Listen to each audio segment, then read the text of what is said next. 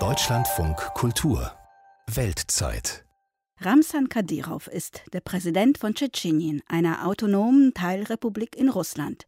Und er hat es in den 14 Jahren seiner uneingeschränkten Herrschaft geschafft, Tschetschenien zu einer Enklave der Straflosigkeit zu machen, für sich und seinesgleichen. Ich bin Margarete Wohlan und das ist heute unser Thema. Kadyrov ist in allem völlig unantastbar. Wenn selbst Informationen über geheime Gefängnisse und außergerichtliche Tötungen bei den Strafverfolgungsbehörden nicht auf Resonanz stoßen, was soll man dann über Kadyrovs illegale Bereicherung sagen? Das, was daran so unfassbar erscheint, ist folgendes. Wladimir Putin, der dafür sorgte, dass Ramsan Kadyrov Präsident wurde, lässt ihm freie Hand. Und das, obwohl Kadyrov mit Gewalt gegen Opponenten und Homosexuelle vorgeht, nicht vor Folter und Mord zurückschreckt, und zwar auch im Ausland, die Scharia eingeführt hat und sich außerdem, wie die russische Recherchegruppe Projekt herausfand, illegal bereichert hat. Putin gewährt ihm freie Hand, während er gleichzeitig den Oppositionspolitiker Alexei Nawalny nach einem konstruierten Urteil ins Gefängnis sperren ließ. Zweierlei Maß?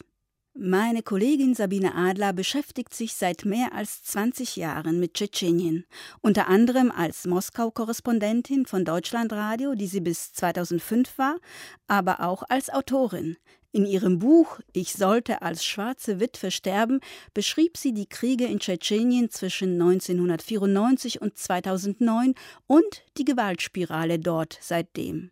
Ihre guten Kontakte sowohl nach Russland als auch nach Tschetschenien ermöglichten die Geschichte, die Sie gleich hören können, über die neuesten Erkenntnisse, was den Diktator Ramsan Kadyrov betrifft.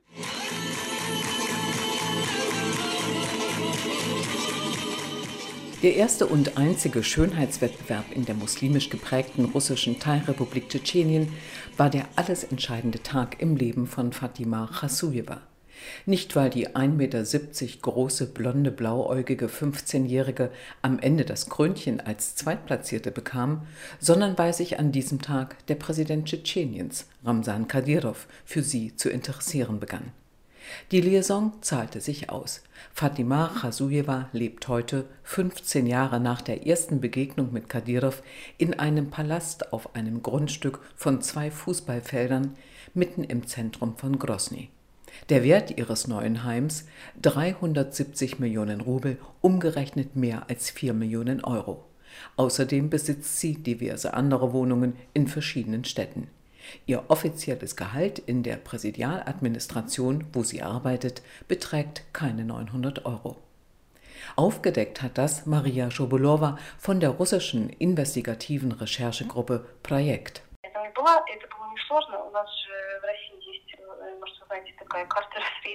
In Russland ist es möglich, Daten über praktisch jede Immobilie anzufordern. Dieser Palast in der tschetschenischen Hauptstadt ist nicht geheim. Er fällt auf, weil er genau gegenüber dem Präsidentenpalast steht. Ich beschloss einfach zum staatlichen Register zu gehen, um zu fragen, wem er gehört, und erfuhr Fatima Chasujewa. Kadirovs Geliebte, dachten wir, doch die Leute, die wir fragten, sprachen nicht von ihr als Kadirovs Geliebter, sondern als zweiter Ehefrau. Sie sprachen ganz offen von seiner zweiten Ehefrau als etwas ganz Selbstverständliches, nichts Verbotenes oder Geheimes. Dabei verbietet das russische Gesetz, das auch für die Teilrepublik Tschetschenien gilt, Polygamie. Ramsan Kadyrov kümmert das nicht. Vielmehr gibt er Lektionen, was man bei mehreren Ehefrauen gleichzeitig beachten sollte. In der Scharia steht, wenn man zwei Frauen hat, muss man sie gleich gut behandeln, kleiden, gleich wertvolle Häuser für sie bauen, gleich teure Pelzmäntel und Autos kaufen.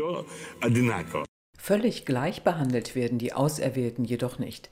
Denn eine offizielle Eheschließung auf dem Amt gibt es bei Gattin Nummer zwei, drei oder vier nicht mehr, erklärt Maria Schobolowa, die Journalistin von der Recherchegruppe Projekt законе указано, что запрещено регистрировать их в ЗАГСе. Im Gesetz steht, dass es verboten ist, pro Person mehrere Ehen gleichzeitig registrieren zu lassen. Und das tun sie auch nicht denn sie halten das Standesamt nicht für nötig, um eine Ehe einzugehen. Sie heiraten im Beisein eines Imams und das ist für sie dann eine vollwertige Trauung. Rechtlich ist dagegen nichts zu beanstanden. Der gläubige Muslim Kadyrov hat in Tschetschenien ein strenges, traditionelles Regime eingeführt. Es gelten die Gesetze der Blutrache. Frauen haben Kopftücher zu tragen. Medni Kadyrova, die er zuerst geheiratet hat, gehorcht ihm. Unsere Religion erlaubt dem Mann noch drei weitere Male zu heiraten. Wenn er das möchte, bin ich einverstanden. Die Investigativjournalisten von der Recherchegruppe Projekt haben festgestellt, dass mit Hilfe der beiden Ehefrauen, ob in registrierter Ehe oder nicht, wohl ein Teil von Kadyrovs Reichtum verschleiert wird. Der beläuft sich allein bei Immobilien auf 800 Millionen Rubel, knapp 9 Millionen Euro. Das Oberhaupt von Tschetschenien verdiente im Jahr 2020 381 Millionen Rubel. Seine Einkommenserklärung wurde auf der offiziellen Webseite der Regionalregierung veröffentlicht. 380 Millionen Rubel sind umgerechnet über 4 Millionen Euro. Im Jahr zuvor betrugen seine Einkünfte nur 1,6 Millionen Euro, 2018 gar nur 80.000 Euro. Wie diese großen Schwankungen entstehen, erfahren die Bürger nicht. Aktuell deklarierte Kadyrov auch ein Haus von über 2000 Quadratmetern Wohnfläche und zwei Grundstücke von über 30.000 Quadratmetern. Ein Fahrzeug besitzt er angeblich nicht. Der ersten Frau Medni Kadyrova, 40 Jahre alt, gehört offiziell nur eine einzige Wohnung in Moskau neben der koreanischen Botschaft. Schon die Nachbarwohnung soll auf ihren zweiten Pass und zweiten Namen Medni Musajewna Musajewa laufen und erscheint nicht in der Vermögensdeklaration. Ebenso wenig tauchen die 128 Pferde seines Rennstalls, die von 2014 bis 2018 in den Vereinigten Arabischen Emiraten und Russland fast eine Million Euro Preisgelder gewonnen haben, auf.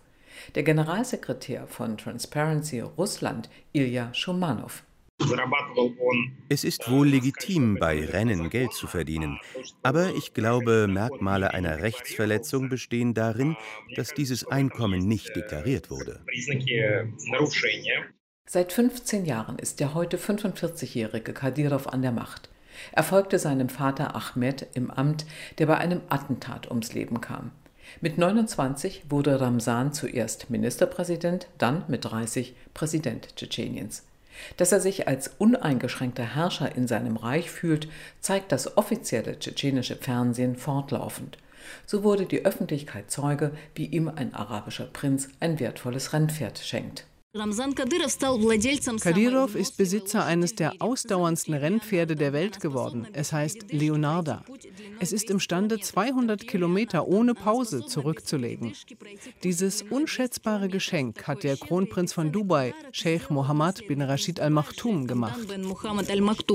Aufgrund dieser Szene, in der der Scheich und der tschetschenische Regionalfürst mit einem Pferd zu sehen sind, ist Maria Schobolowas Film nicht mehr im Internet abrufbar. Nach dem Titelbild mit der Überschrift Eiserne Masken, eine Untersuchung, wie in Russland ein eigenes Sultanat entstand, kommt der Hinweis, dass der Film aus urheberrechtlichen Gründen nicht mehr gezeigt werden darf.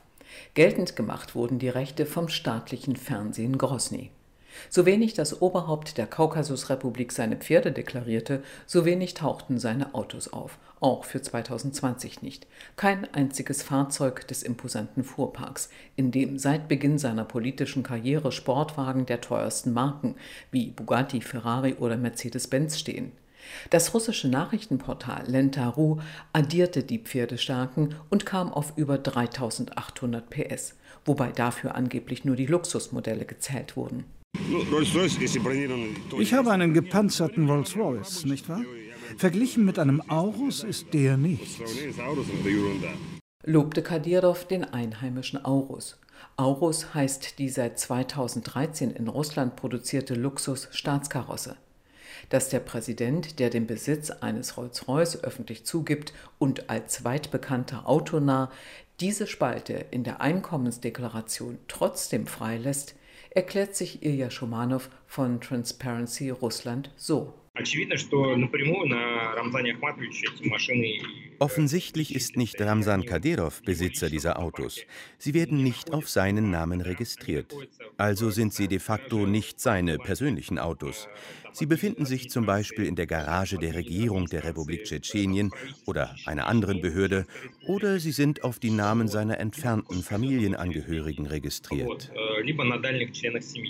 Das Oberhaupt der russischen Teilrepublik, die keine anderthalb Millionen Einwohner zählt, zeigt sich gern mit seinen Besitztümern, die für die Steuerprüfer eigentlich von Interesse sein könnten und Fragen nach ihrer Finanzierung aufwerfen müssten. Kreml-Sprecher Dmitri Peskov meint zu der Diskrepanz zwischen Kadyrows Einkommen und Reichtum, die die Investigativgruppe Projekt recherchiert hat. Recherchen sind das eine, die Deklaration das andere. Alle Oberhäupter der Regionen füllen ihre Deklarationen aus, die dann kontrolliert werden. Die Daten, die von staatlichen Antikorruptionseinheiten überprüft werden, sind viel zuverlässiger als die Daten der Medien. Unabhängige Journalistinnen und Journalisten wie Maria Schobolowa von Projekt leben derzeit in Russland gefährlich. Die vielfach prämierte Autorin ist mit ihrer Nachforschung ein hohes Risiko eingegangen. Denn die Behörden interessieren sich oft nicht für die Gesetzesübertretungen, sondern für diejenigen, die sie aufgedeckt haben, wie die Vorgehensweise gegen den Antikorruptionsjäger Alexei Nawalny zeigt. Oder auch gegen das unabhängige Nachrichtenportal Medusa, das eine der wenigen vertrauenswürdigen russischsprachigen Informationsquellen überhaupt noch ist und jetzt vom Justizministerium zum ausländischen Agenten erklärt wurde. Schobolowas Film, der nicht mehr zugänglich ist, hat Medusa jetzt zumindest in Textform auf seine Seite gestellt. Für Kadyrov blieben die Veröffentlichungen, jedenfalls bislang, folgenlos, sagt Maria Schobolowa. Kadyrov ist in allem völlig unantastbar. Wenn selbst Informationen über geheime Gefängnisse und außergerichtliche Tötungen bei den Strafverfolgungsbehörden nicht auf Resonanz stoßen, was soll man dann über Kadyrovs illegale Bereicherung sagen?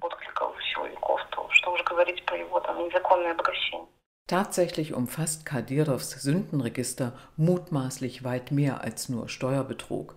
Seit 2014 steht er mit einem Einreiseverbot auf der EU-Sanktionsliste, weil seine Kritiker weltweit verfolgt und getötet werden. Der spektakulärste Fall in Deutschland ist der 2019 im Berliner Tiergarten erschossene Selim Khan Khangoshvili, auch er ein Kadyrov-Gegner. Aber auch aus Tschetschenien selbst reißen die Schreckensmeldungen nicht ab. Natalia Estemirova von der Menschenrechtsgruppe Memorial in Grosny wurde entführt und ermordet ein Opfer von vielen, die folgten. Massenverhaftungen, außergerichtliche Tötungen, Verschleppungen, Folter von Personen wegen ihrer sexuellen Ausrichtung, das alles wird von der tschetschenischen Regierung orchestriert. Diese Menschen werden seit vier Jahren ganz speziell verfolgt. Wir haben versucht, Ermittlungen anzustoßen, wir haben Beschwerden eingereicht, aber Russland hat entweder nicht die Kapazität oder den Willen, sich damit zu befassen sagt Veronika Lapina vom LGBT-Netzwerk, das sich in Russland speziell für Opfer einsetzt, die wegen ihrer sexuellen Orientierung verfolgt werden. Seit 2017 wurden 235 Personen von tschetschenischen Sicherheitskräften willkürlich verhaftet, ins Gefängnis gesperrt und gefoltert. So viele haben sich jedenfalls an das in St. Petersburg ansässige Netzwerk gewendet. Betroffen sind größtenteils homo- oder bisexuelle Männer, die nicht zum Geschlechterverständnis von Ramsan Kadyrov passen. Das russische LGBT-Netzwerk und das European Center for Constitutional and Human Rights haben Anfang des Jahres gemeinsam bei der Bundesanwaltschaft Karlsruhe Strafanzeige erstattet. Die Juristinnen und Juristen um Wolfgang Kalek versuchen mit ihrer 2007 in Berlin gegründeten Menschenrechtsorganisation international verbriefte Menschenrechte durchzusetzen. Im Fall Russlands wurden sie tätig, weil sich die dortigen Strafverfolgungsbehörden seit Jahren dieser Verbrechen nicht annehmen. Sie ermitteln nicht, so ist die Menschenrechtsanwältin aus St. Petersburg überzeugt, weil es eine Abmachung gibt. Kadyrov sorgt im Kaukasus für Ruhe und solange er dies tut, hat er in seiner Republik freie Hand.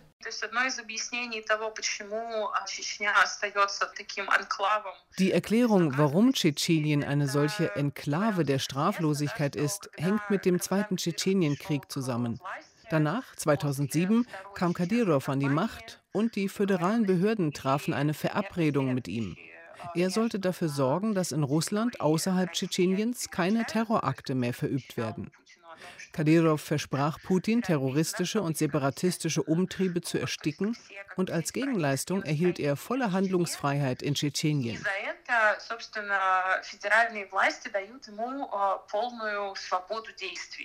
Die Journalistinnen des Projektteams haben in ihrer Recherche auch die Ahmed Kadyrov Stiftung unter die Lupe genommen, die 2004 gegründet wurde und auch im Fernsehen für Spenden wirbt.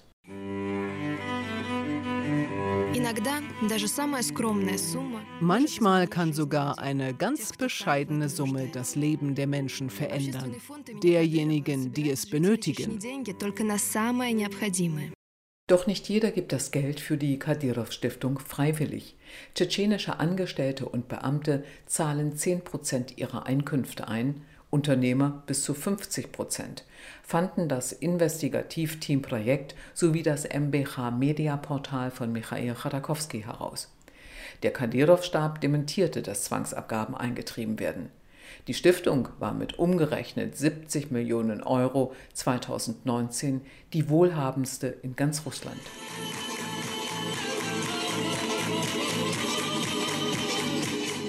Fatima Khasuiva, Ramsan Kadyrovs Zweitfrau, fährt gut mit ihrer Ehe ohne Trauschein. Sie bewohnte einen Palast und auch ihre Mutter muss in ihrem kleinen Heimatdorf nicht darben. Sie bekam ein eigenes Therapiezentrum. Im ganzen Land werden mit dem Geld der Kadyrov-Stiftung Moscheen gebaut, die nach Kadyrov Familienmitgliedern benannt werden. Auch der Mann, den Kreml-Chef Putin so unbehelligt gewähren lässt, Ramsan selbst, denkt an seine Zukunft.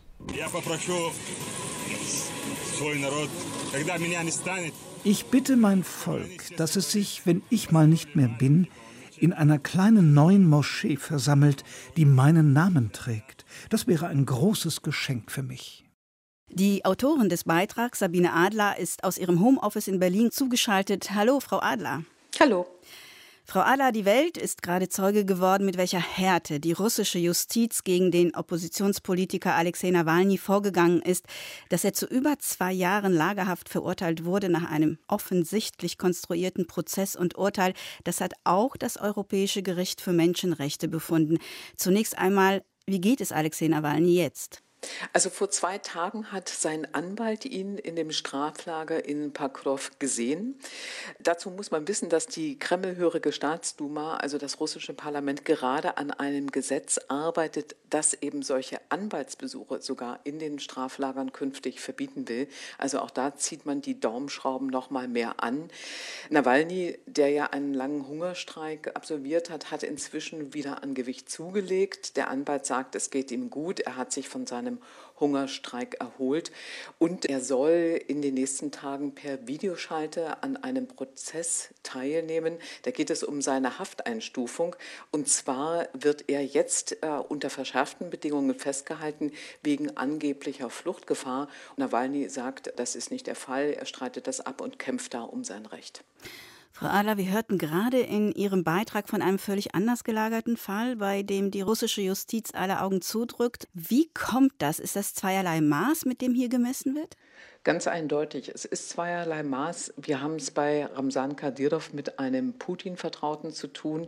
Ramsan Kadyrov ist derjenige, der sich sozusagen in Tschetschenien die Hände schmutzig macht, dort jegliche Art von Widerstand, von Auflehnung, von freier Zivilgesellschaft unterdrückt und das eben mit eindeutiger Genehmigung von dem Präsidenten von höchster Stelle.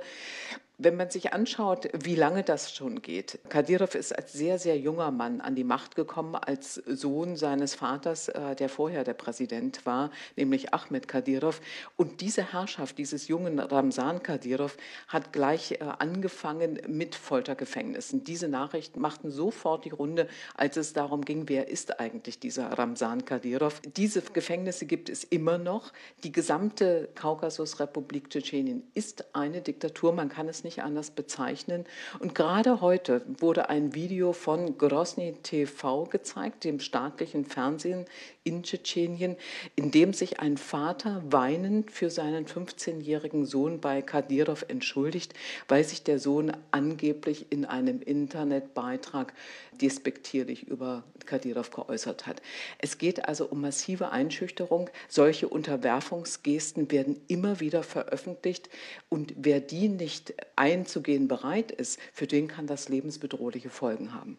Frau Adler, nur eine kurze Nachfrage. Das bedeutet für Wladimir Putin, ist das, was Kadyrov da tut, einerseits halt eine Entlastung, also er kümmert sich um das Grobe dort in Tschetschenien und gleichzeitig wie kann ich mir das vorstellen? Nimmt er das in Kauf, dass der die Scharia eingeführt hat, dass die Blutrache gilt? Ist das für ihn so ein bisschen Peanuts? Also darüber schaut er hinweg für das größere Wohl? Das ist eindeutig der Fall. Es ist der Präsident auf der einen Seite, der eben demonstriert, hier geht es in diesem Land um zweierlei Recht. Es ist aber eben auch ein Beleg dafür, dass Russland überhaupt keine unabhängige Justiz hat. Sie sagen in Ihrem Beitrag auch, dass jemand wie zum Beispiel die investigative Journalistin Maria Schobolowa ein großes Risiko eingeht mit ihrer Arbeit. Denn das System Putin hat die Daumenschrauben deutlich angezogen, bezogen auf investigative Journalisten. Wie gefährlich sind solche Recherchen wie diese, die Sie jetzt aufgegriffen haben? Also wir haben das ja wirklich vorgeführt bekommen bei der Antikorruptionsstiftung von Nawalny, die eben ja ihre umfangreichen Recherchen immer auch mit Filmen belegt hat, die Millionen Einschaltquoten hatten. Diese Stiftung wurde zerschlagen und wir wissen ja, was mit Nawalny geschehen ist. Das russischsprachige unabhängige Internetportal Medusa ist jetzt als nächster sogenannter ausländischer Agent eingestuft worden. Das heißt also, diese russischsprachige Medienlandschaft wird immer weiter ausgedünnt.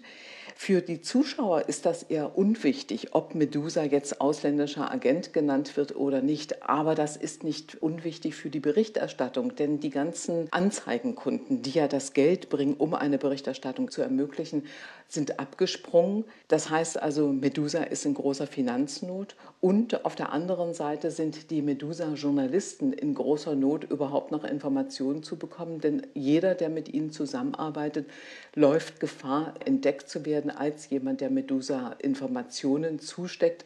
Und das ist total gefährlich, weil wir damit immer weniger wissen, was in Russland tatsächlich vor sich geht.